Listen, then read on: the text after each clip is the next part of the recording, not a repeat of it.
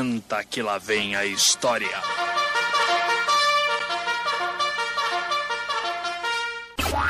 Mais, muito mais alegria. Mais alegria. Em todo lugar, em todo lugar. Todo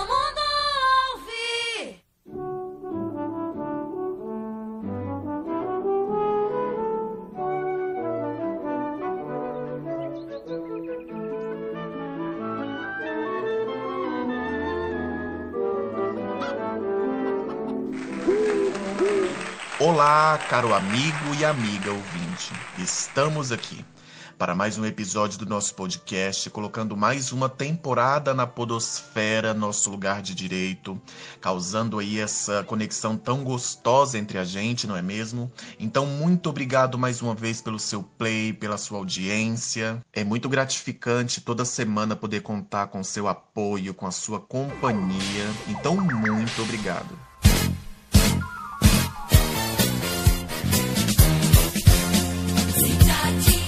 E antes de mais nada, vamos para os nossos agradecimentos, não é mesmo?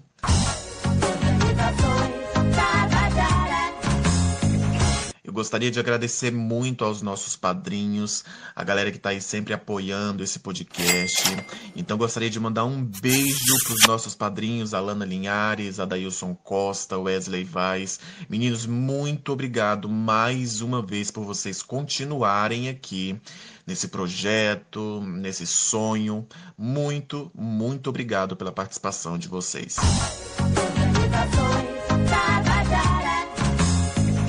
E sem mais delongas, vamos receber o nosso convidado especial de hoje para compor a bancada do podcast comigo. João Suassuna, seja muito bem-vindo. Muito obrigado por você ter topado estar aqui comigo.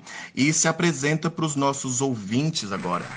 Joey, uma alegria dar um abraço aqui para você, dar um abraço em todos os seus ouvintes, todo o pessoal que te acompanha no Senta que lá vem história.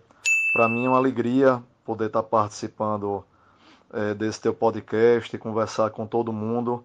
Uma alegria, muito mais do que uma alegria, uma honra e um, uma felicidade imensa poder falar um pouco de cultura, um pouco de arte e da vida, da obra, de tantos ensinamentos que meu querido avô, mestre amigo Ariano Suassuna, nos deixou é, para todo o Brasil. Né? Todos esses ensinamentos, como eu digo, os ensinamentos estão aí e por isso que eu digo Ariano está vivo. Ariano se encantou em 2014, em julho de 2014, mas todas as suas contribuições, por tudo que escreveu, por tudo que defendeu, por tudo que construiu, Ariano está vivo em todos nós e Ariano vive. Eu que agradeço imensamente a sua presença aqui no nosso sofá virtual para a gente estar tá falando um pouquinho sobre Ariano e a obra dele.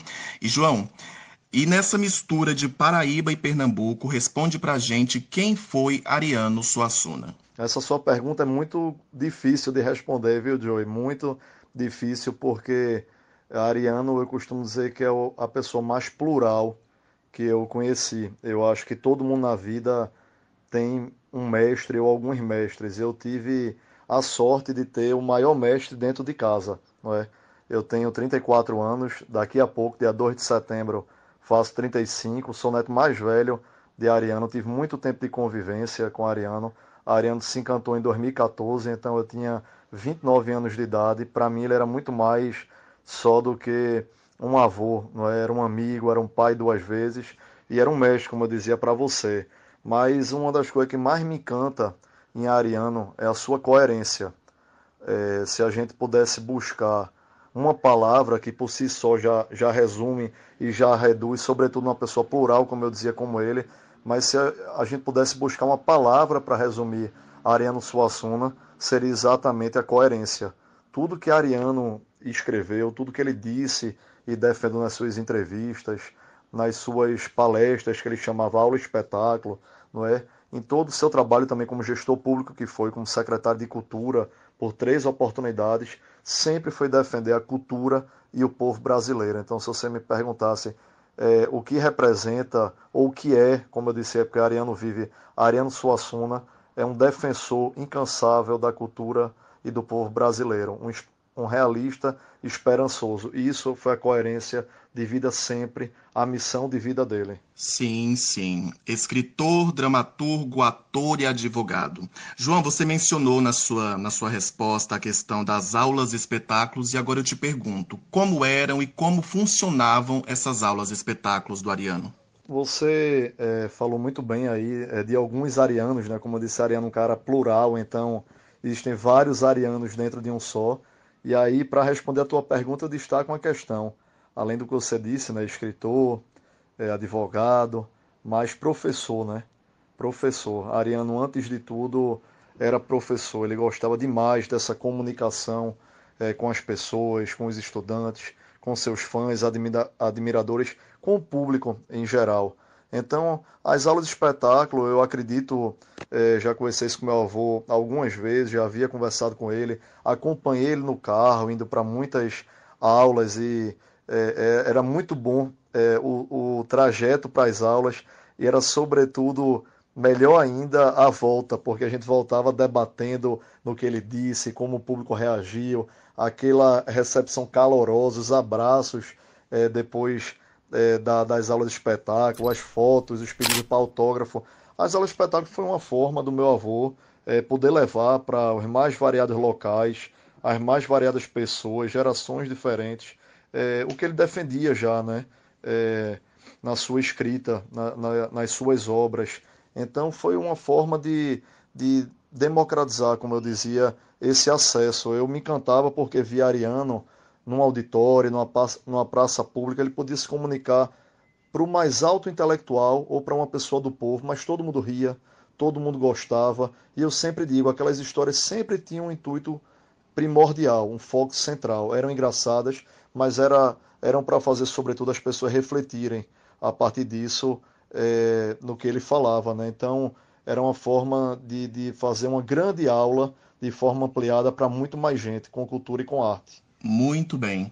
João, você disse que esteve com Ariano em alguns momentos da vida profissional dele, e agora eu te pergunto: você participou, foi no set de gravação aí do, da grande obra adaptada que foi o Alto da Compadecida? Você esteve nas gravações? Você, como foi para você? Como foi para o Ariano?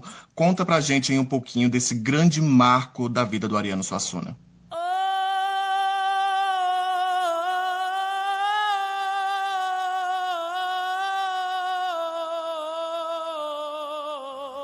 Eu acompanhei demais, né? Eu acompanhei demais meu avô nos mais variados momentos é, da minha vida e da vida dele, né? Agora, no Alto da Compadecida em si, no set propriamente dito de filmagens, eu não não estive não.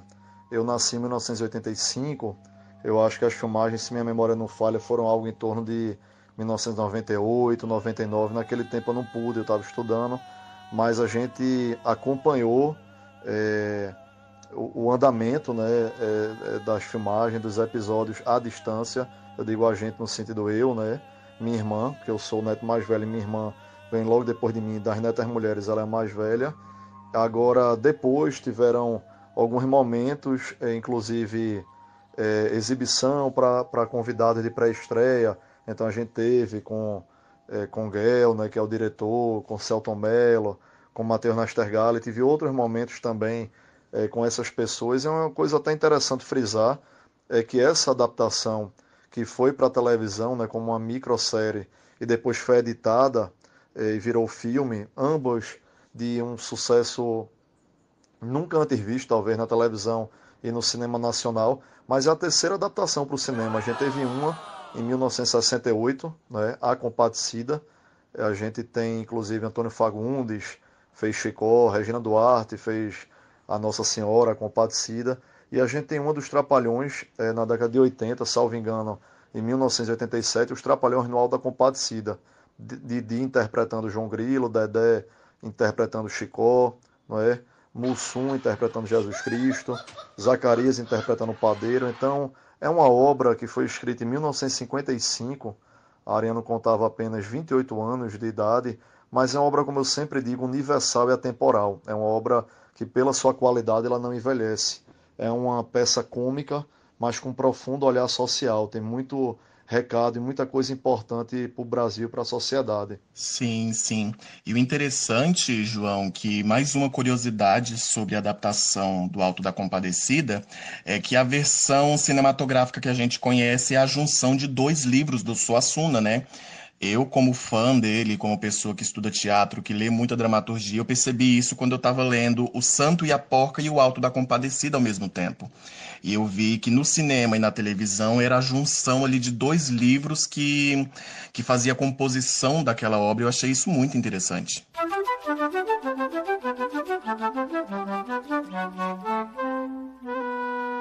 É verdade, nessa adaptação que Guel é, dirigiu, e eu acho que ele também foi um dos roteiristas, né? Ele roteirizou é, a base, a base aí é muito maior realmente é o próprio Alto da mas ele fez algumas menções e fusões com duas outras peças. O Santo e a Porca, que tem até aquela questão de é, e Rosinha, né? Em relação ao Major Antônio Moraes, que tem aquele dote da porca, então isso é um, uma parte do, do Santo e a Porca. E também tem outra peça que é a Pena e a Lei. Não é? Tem aqueles valentões que inclusive aparecem no, nessa adaptação de Leodal da Compadecida, Vicentão e o Cabo 70, que na peça original do Alda Compadecida isso também não tem.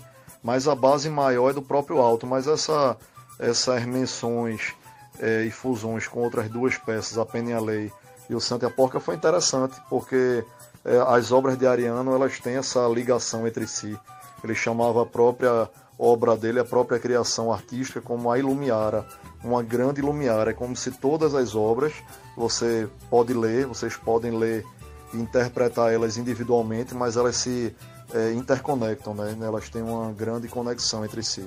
É uma boa observação sua. É uma coisa que pouca gente sabe e atenta. Muito interessante. Parabéns, Joey. É isso aí mesmo. Sim, eu percebi isso uma vez que eu estava fazendo uma leitura dramática numa peça que eu estava com um grupo teatral e eu lendo eu falei, opa, isso aqui eu já vi em algum lugar. Com obras traduzidas para aproximadamente 10 idiomas e com adaptações para o cinema de muito sucesso, João, responde pra gente: existe algum livro do Suassuna que ainda não foi publicado ou que não é do conhecimento do público? Olha, a Ariane deixou muito material pronto e muito material inédito, né? É, Ariano, quase todos vocês devem saber, Ariano ele era muito perfeccionista, muito metódico, todas as duas características no sentido positivo. É, e ele escrevia à mão, não é? Ele escrevia à mão, então a gente tinha conhecimento de algumas coisas, mas não tinha visto ainda, é, e outras nem, nem isso, porque algumas coisas ele chegou a falar, e a gente descobriu, é, entre aspas, né, descobriu entre aspas, muita coisa na, no gabinete dele, nas gavetas tal. Então, o que é que eu poderia destacar? A gente, a Ariane se encantou em julho de 2014 e a gente foi fazer um, um trabalho de, muito cuidadoso, quase que de garimpo, é, seguindo essa lógica de Ariano, como eu disse, da coerência. Não é? A Ariane tinha contrato com algumas editoras, a gente esperou esses contratos vencerem até para ter essa coerência, esse critério, e fechamos com a editora Nova Fronteira. O que, é que a gente está fazendo? A editora Nova Fronteira está publicando todas as obras já consagradas, como o próprio Alta Compadecida que você citou, não é? E estamos é, publicando as obras que ainda estavam inéditas. Qual, quais que eu poderia destacar? A gente publicou em 2017, no final de 2017, o livro que eu chamo Livro da Vida de Ariano, o coroamento de uma vida e de uma obra, é, uma vida plena, né? como Ariano teve, uma obra plena também se chama o Romance Dom Pantera. Ele começou a escrever, Joey, e todo mundo aqui que nos escuta, em 1981. Ele terminou duas semanas antes de se encantar, em julho de 2014. Foram 33 anos de escrita. Esse romance tem mais de mil páginas, se chama Romance Dom Pantero. É um testamento literário de Ariano, uma autobiografia disfarçada pela arte. Não é? Lá a gente consegue ver os vários arianos Suassuna presente, presentes lá. É, ele vem numa caixa, o Romance Dom Pantera é subdividido em dois volumes, o Jumento Sedutor e o Palhaço Tetrafônico, são dois volumes que vêm dentro dessa caixa, mas compõem esse Romance Dom Pantera. Então isso já foi uma obra inédita de Ariano que a gente publicou, a, a obra da vida de Ariano, vamos dizer assim. Publicamos também recentemente, agora em março, inclusive a gente ia fazer um lançamento, vários lançamentos festivos em todo o Brasil, o Sedutor do Sertão, que foi escrito na década de 60, salvo engano, em 1966, se minha memória não falha, mas todo mundo pode depois dar um Google e procurar. Ele foi escrito para ser um roteiro de cinema, mas por um motivo ou outro esse filme nunca foi feito.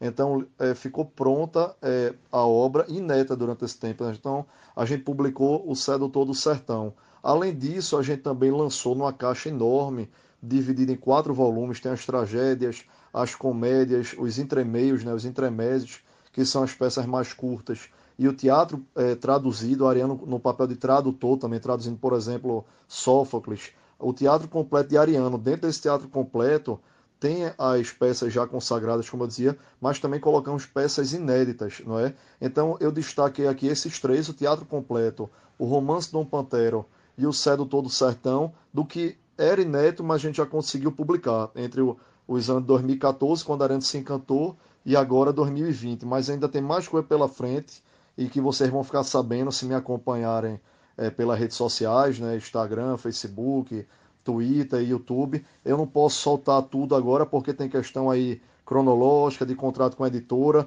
e também tem muita coisa também, não só é, em termos, vamos dizer assim, editoriais, né, da parte gráfica, mas também para a televisão e para o cinema. Tem muita coisa boa de Ariano. É um legado que não se acaba nunca, pelo contrário, é, tem muita coisa boa para solidificar é, a imagem de vida e obra de Ariano e também perpetuar com essa com esse público, com a sociedade brasileira é, que Ariano tanto amava e tanto admirava. E você pode ter certeza que a gente vai ficar esperando isso com expectativa gigantesca. É muito bom saber disso. Que coisa boa, Joey. Fico feliz. Esperem mesmo, porque a gente está tratando tudo com muito cuidado, com muito carinho. E eu tenho certeza que a Ariano está muito feliz. Eu tenho certeza que vocês também vão, vão gostar demais. Para a gente é um misto de emoções é uma mistura de alegria, mas também muita emoção, é muita emoção. E a gente sente Ariano todos os dias muito forte na gente, também com esse trabalho que a gente faz de, de tra trabalho de difundir esse legado tão, tão belo, tão rico e tão verdadeiro e tão pulsante, né? E quando me chamam de Don Quixote, eu digo que são um bando de incompetentes, não sabem nem insultar, eles querem me insultar. Me deixam orgulhoso, não é? Não sabem nem insultar. É o personagem que eu mais admiro na literatura. É Don Quixote. Não é? Don Quixote, ele só, ele só seria derrotado se ele deixasse de acreditar. Ele acreditava no sonho dele. E o sonho é indispensável. Não é só os escritores e poetas e artistas, não. O sonho é indispensável a qualquer um de nós é indispensável aos políticos. Se os políticos não tivessem o sonho, eles nem, eles nem entravam na política. Estou falando dos políticos de verdade, dos bons. Esses merecem o nosso respeito, porque cabe a eles a tarefa mais bela de todas, porque a política é a arte do bem comum. A política é levada a sério. E se não tiver um sonho lá na frente puxando a gente, a gente não sai do canto, não. Como você mesmo já disse anteriormente, ele se denominava um realista esperançoso. João, qual ou quais as melhores lembranças que você tem junto de Ariano Suassuna? É difícil, Joe, é muito difícil enumerar assim as melhores lembranças, porque todas as lembranças com meu avô foram as melhores. É, Para você ter uma noção, era de lei todo fim de semana a gente almoçar junto no dia domingo e eram aqueles almoços intermináveis porque era cada um de um lado contando história lembrando das coisas isso é uma característica da família Suassuna a gente é muito comunicativo a gente gosta muito de, de conversar tal e de rememorar os fatos e to, todas as passagens da minha vida meu avô teve é, um papel fundamental. O Ariano era uma pessoa de, de gestos muito claros, não é? Eu gostava de tudo, até ia a campo com ele, a gente ia para os jogos andando, assistia a jogos de futebol e rece recebido por aquela torcida de forma muito calorosa, muito emocionante. As idas, como eu já destaquei aqui no seu programa, é, para as aulas de espetáculo, que eu ia no carro com ele conversando, trocando ideia, e na volta a gente lembrando é, os episódios e é, como a população sempre reagia tão bem a ele. Ariano era. É, Ariano, como eu disse, eu sinto ele presente todos os dias na minha vida, em vários gestos, em vários sinais, não é? E a gente vai é, internalizando isso, mas também faz uma falta danada é, a parte física em si, aquele abraço, aquele carinho. Ele era uma pessoa é, tão afetuosa, né? tão carinhosa. Então é difícil lembrar aqui e enumerar. Inclusive é, a emoção começa a, a, complicar até a memória e o juízo e termina falando mais alto. João, já estamos indo para o finalzinho do nosso bate-papo. Eu gostaria de te perguntar qual a importância dos livros na nossa sociedade e na construção da humanidade. Os livros são tudo, Joey, e para todo mundo que nos escuta.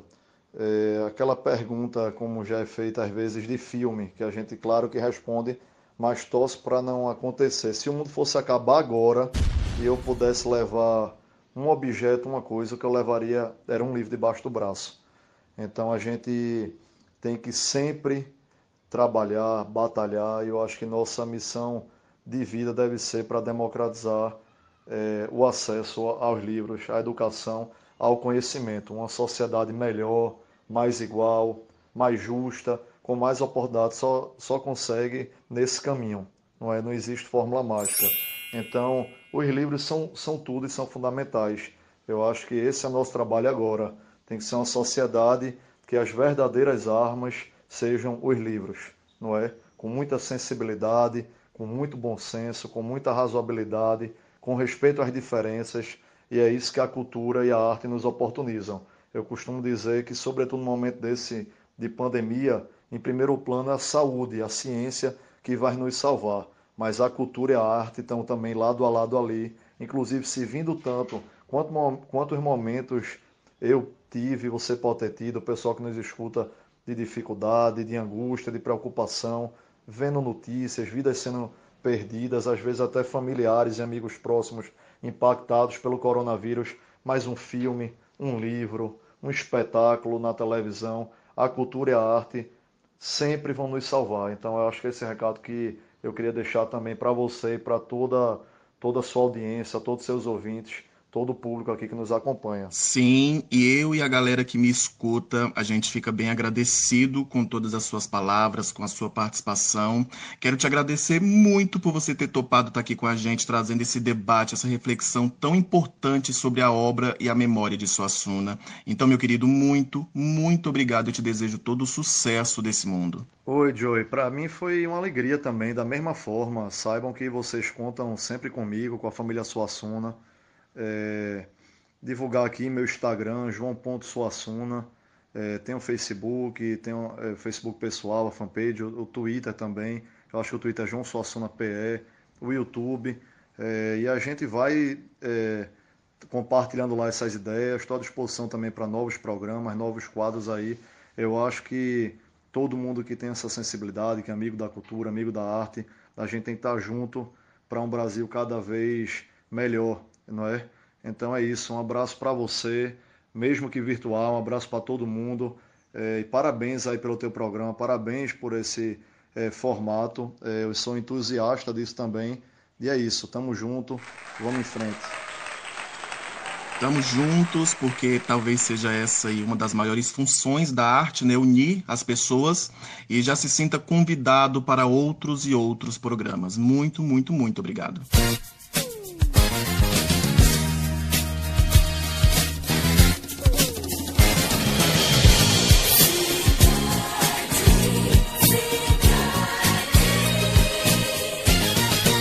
Óbvio, né, que a nossa dica de livro de hoje não podia ser diferente. Hoje eu quero indicar para vocês dois livros do Ariano Suassuna, que são os dois livros que eu tenho aqui na minha estante, que é o clássico O Alto da Compadecida e A Faça da Boa Preguiça. Fica aí essas duas obras dramatúrgicas para vocês lerem, entenderem, conhecerem um pouquinho do nosso teatro brasileiro. Então, eu já li esses dois livros e são simplesmente fantásticos. Eu espero que vocês tenham a oportunidade de ler e de gostarem tanto quanto eu. E lembrando que o nosso podcast também tem um momento poesia, onde sempre eu estou trazendo aqui versos e poesias da minha autoria. E o verso de hoje fala mais ou menos assim: Não, nós não podemos ter tudo o que queremos na vida, mas podemos sim ter tudo aquilo que queremos muito. E é com esse verso de esperança, de sonho, que a gente inicia mais uma temporada. E eu espero muito que vocês curtam tudo que está planejado para acontecer aqui no podcast. E é isso, eu espero contar com vocês, que a gente continue produzindo e caminhando juntos aí né, nessa jornada de descoberta da arte dessas histórias tão bonitas que esses artistas maravilhosos têm para compartilhar com a gente. Então, fica comigo, muito obrigado mais uma vez. Eu sei que é uma loucura muito grande a minha voz saindo pelo seu celular, pelo seu fone de ouvido. Eu não te conheço, você não me conhece. E eu não sei de onde que você está me ouvindo, mas nós estamos aqui, né? E viva a globalização! E é com os recados dados e os agradecimentos feitos que eu vou encerrando mais um episódio do nosso Senta Que Lá Vem História. Lembrando que tem episódio novo toda sexta-feira, então não esquece de conferir, de dar o play, de seguir a gente aqui no podcast. Então, muito, muito obrigado. E até semana que vem, nesse mesmo horário e nesse mesmo canal. Tchau. Não sei. Só sei que foi assim.